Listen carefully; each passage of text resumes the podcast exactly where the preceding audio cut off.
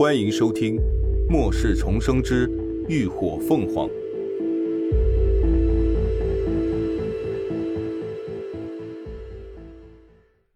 第三百二十二集。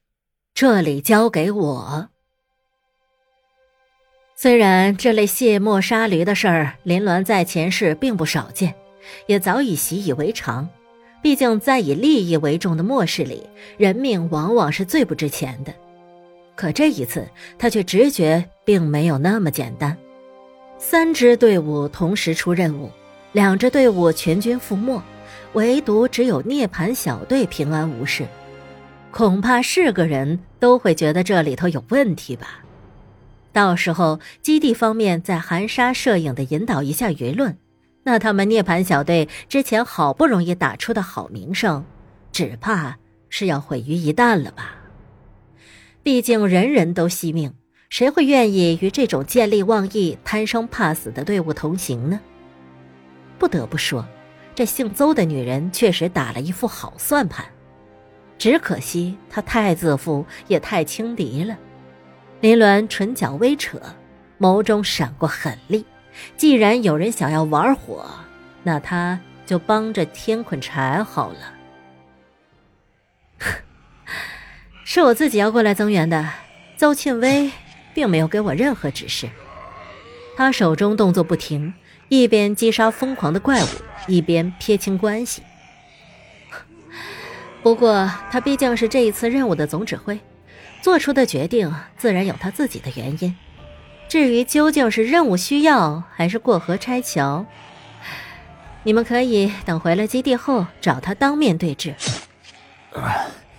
这都明摆着，还有什么好质疑的？赵翔天的伤口在治愈系异能者的治疗下已经止了血、结了痂，此刻听他这么一说，竟愣是强撑着坐起来，咬着牙怒道：“撤退计划是他提出的，队伍划分也是他强制安排的。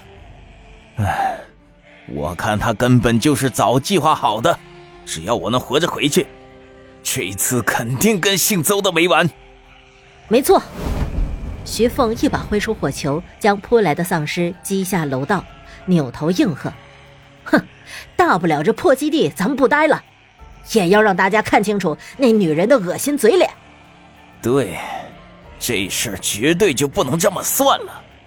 其他队员们也纷纷附和。见大家情绪都这般激动，林鸾也点到为止，不再多说。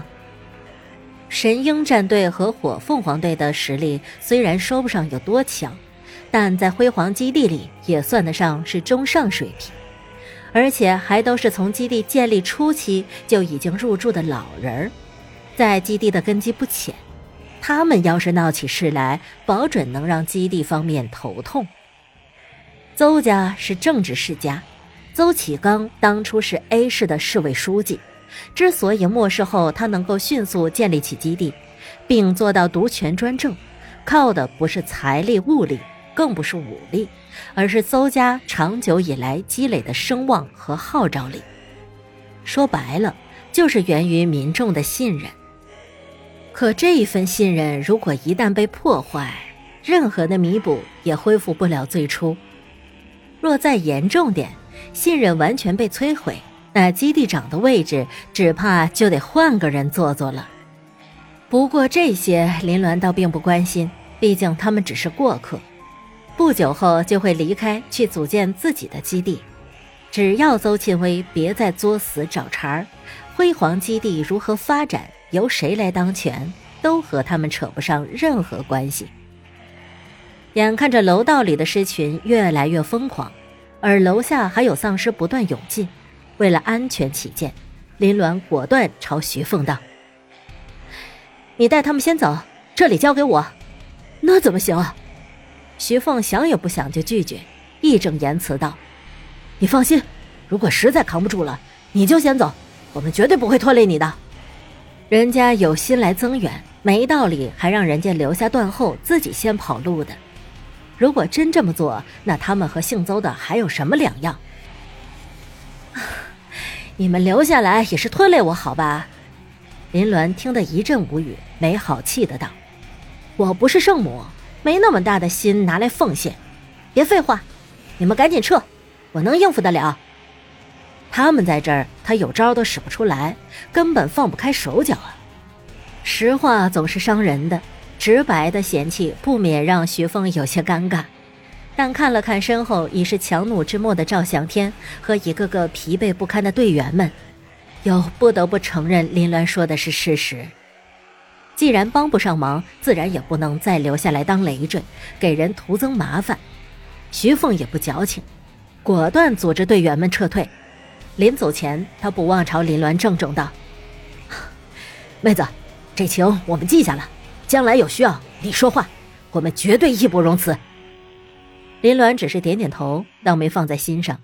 他原本过来增援，就是因为自己的私心，救他们也不过是顺道罢了，自然没有必要念着让人图报。等人一走，林鸾就立刻放出了血藤。这小苗最近长势不错。脑袋上的花骨朵儿长大了不少，花尖微散，已经隐隐有要绽放的迹象了。难得出来活动，他立刻扭动身杆儿，兴奋地游窜入对面的狮群，一边大开杀戒，一边搜刮起狮精。有他在牵制狮群，林鸾则马上抽手，开始在楼道内的各个受力位置上安装炸药。